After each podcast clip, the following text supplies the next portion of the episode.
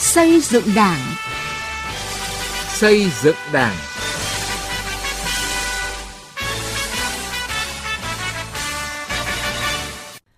Thưa quý vị và các bạn, chương trình xây dựng Đảng hôm nay xin chuyển đến quý vị và các bạn những nội dung sau.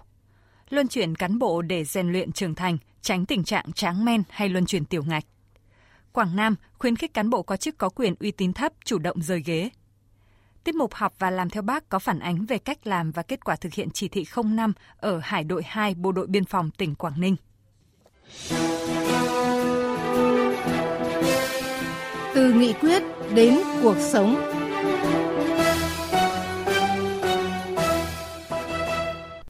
Thưa quý vị và các bạn, luân chuyển cán bộ là một chủ trương quan trọng của Đảng trong công tác cán bộ nhằm rèn luyện, đào tạo, bồi dưỡng cán bộ, tạo điều kiện để cán bộ phát triển toàn diện về năng lực lãnh đạo, quản lý, đáp ứng yêu cầu cán bộ trước mắt và lâu dài của toàn hệ thống chính trị. Qua luân chuyển, cán bộ được trải nghiệm thực tế và có điều kiện để rèn luyện trưởng thành hơn. Tuy nhiên, trong quá trình luân chuyển cán bộ cũng có nơi, có lúc chúng ta thực hiện chưa đúng quy định của Đảng nên có cán bộ luân chuyển không phát huy được, thậm chí là phải bị kỷ luật. Bài viết của Tiến Anh sẽ làm rõ hơn nội dung này. Mời quý vị và các bạn cùng nghe. Tại các nghị quyết của Đảng về công tác cán bộ đều nhấn mạnh đến công tác luân chuyển cán bộ.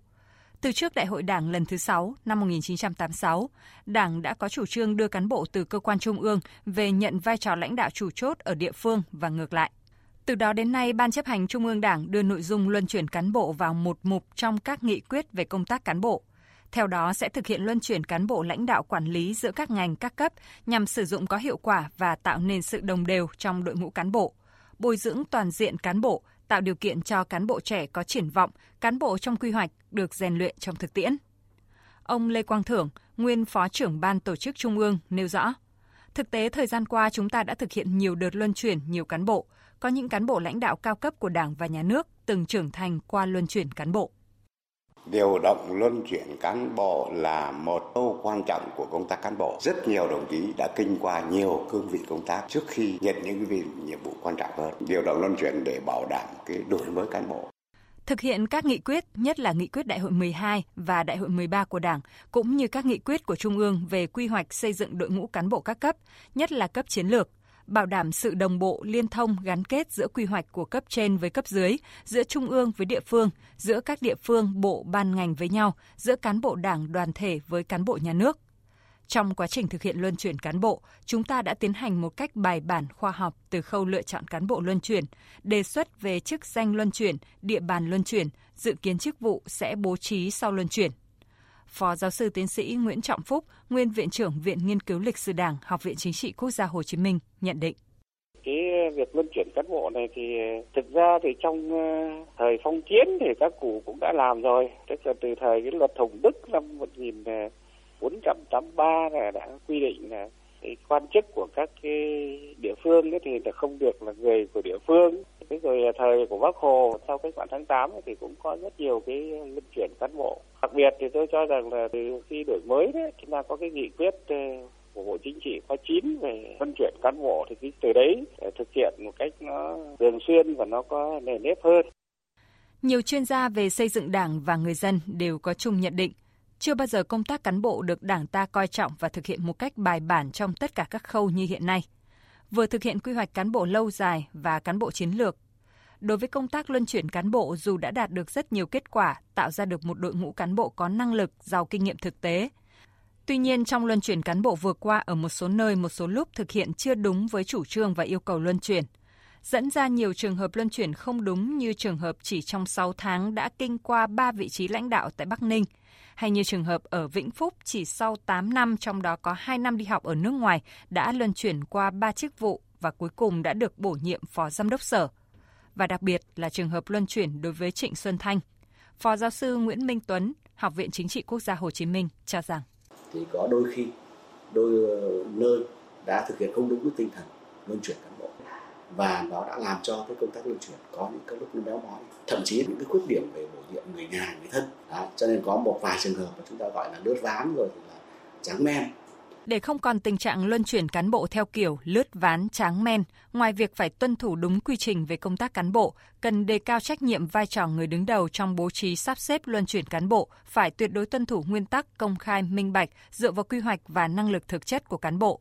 đồng thời đề cao trách nhiệm của người đứng đầu và cơ quan cá nhân có trách nhiệm trong điều động luân chuyển cán bộ. Nếu ai đó bố trí luân chuyển cán bộ không đảm bảo thì phải chịu xử lý trách nhiệm, chứ không thể vô can.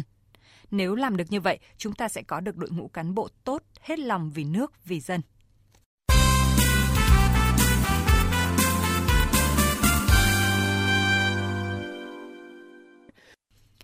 Thưa quý vị và các bạn, cuối năm 2021, Ủy ban Nhân dân tỉnh Quảng Nam đã ban hành bộ quy tắc ứng xử đối với cán bộ công chức viên chức, trong đó đề cao trách nhiệm nêu gương của người đứng đầu, chủ động xin thôi giữ chức vụ khi nhận thấy còn hạn chế về năng lực và giảm sút về uy tín.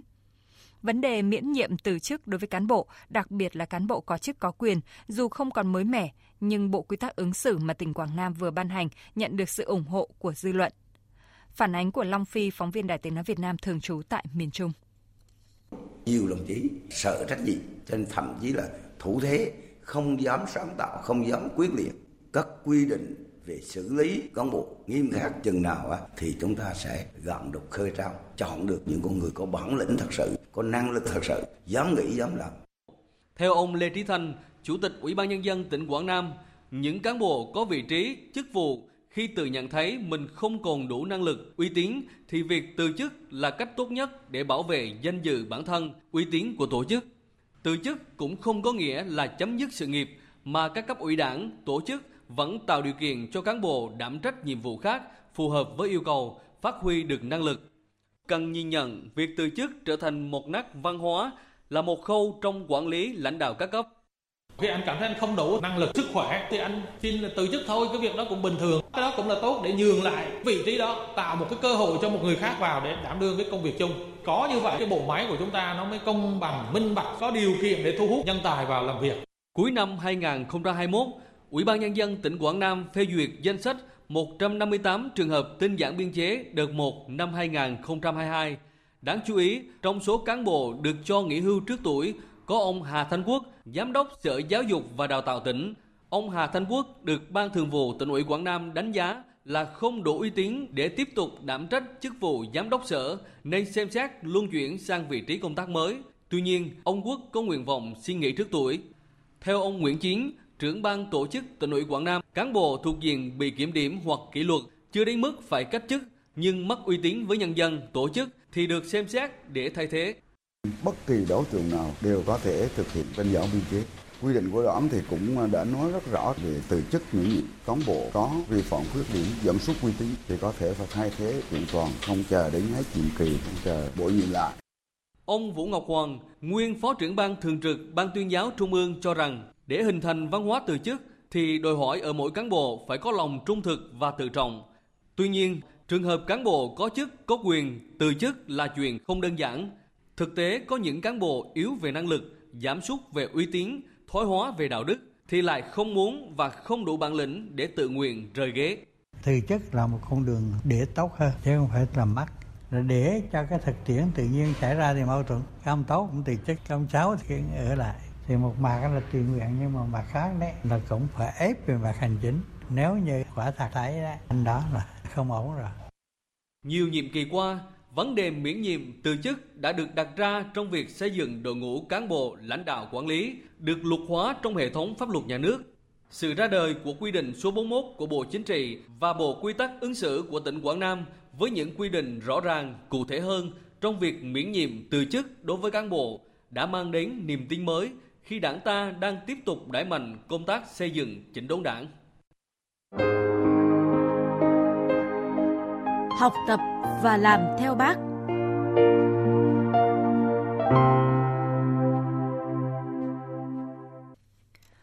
Thưa quý vị và các bạn, trong những năm qua, việc học tập và làm theo tư tưởng đạo đức phong cách Hồ Chí Minh đối với cán bộ chiến sĩ Hải đội 2 Bộ đội Biên phòng tỉnh Quảng Ninh được thấm nhuần và lan tỏa sâu rộng.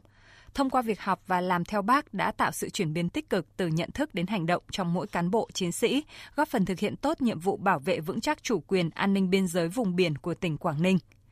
Bài viết Hải đội 2 Bộ đội Biên phòng Quảng Ninh làm theo lời bác của phóng viên Quang Chính. Hải đội 2 là đơn vị chiến đấu tuần tra, kiểm soát, bảo vệ vững chắc lãnh thổ, an ninh vùng biển của tỉnh Quảng Ninh, kịp thời phát hiện, ngăn chặn các tàu thuyền nước ngoài vi phạm chủ quyền, khai thác trộm thủy sản, đấu tranh phòng chống tội phạm và các hành vi vi phạm pháp luật, trực tiếp tham gia cứu nạn, cứu hộ tàu thuyền bị nạn trên biển. Đảng ủy, Ban Chỉ huy Hải đội 2 đã xác định phải phát huy tinh thần trách nhiệm, tính sáng tạo, ý chí tự lực tự cường, lòng dũng cảm của mỗi cán bộ chiến sĩ. Trong các nội dung, giải pháp đề ra, việc đẩy mạnh học tập và làm theo tư tưởng, đạo đức, phong cách Hồ Chí Minh gắn với lời dạy của Bác với bộ đội biên phòng là vấn đề trọng tâm nhất để tạo động lực cho mỗi cán bộ chiến sĩ của đơn vị tích cực phấn đấu, rèn luyện và làm theo với quyết tâm cao. Trung tá Nguyễn Quang Triều, chính trị viên Hải đội 2 cho biết, trong những năm qua, đơn vị thường xuyên quán triệt triển khai thực hiện chỉ thị 05, tổ chức cho cán bộ đảng viên, chiến sĩ học tập và làm theo tư tưởng đạo đức phong cách Hồ Chí Minh gắn với nhiệm vụ chính trị của đơn vị. Mỗi cán bộ đảng viên đều xây dựng kế hoạch học tập và làm theo tấm gương đạo đức của Bác, gắn với đăng ký thực hiện 5 nội dung xứng danh bộ đội Cụ Hồ. Ngoài ra, đơn vị còn tổ chức các hình thức quán triệt phong phú như đọc báo, nghe đài, xem truyền hình với các biện pháp học tập chung qua Zalo nội bộ dành cho cán bộ chiến sĩ đang hoạt động trên biển. Học tập và làm theo tư tưởng đạo đức phong cách Hồ Chí Minh đã tạo được động lực tinh thần cho cán bộ chiến sĩ vượt qua khó khăn gian khổ, phấn đấu vươn lên hoàn thành nhiệm vụ được giao, chủ động triển khai phối hợp với các đơn vị tuyến biển xua đuổi 106 năm tàu nước ngoài vi phạm chủ quyền đánh bắt trộm thủy sản, phát hiện bắt giữ 506 vụ vi phạm pháp luật.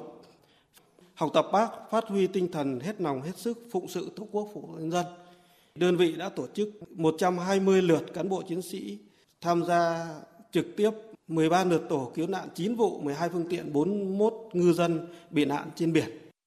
Thiếu tá Nguyễn Văn Hiệu, thuyền trưởng, bí thư tri đoàn thanh niên Hải đội 2, Bộ đội biên phòng tỉnh Quảng Ninh cho biết, học tập và làm theo tư tưởng đạo đức phong cách của bác, mỗi cán bộ, chiến sĩ phát huy tinh thần trách nhiệm, sáng tạo trong thực hiện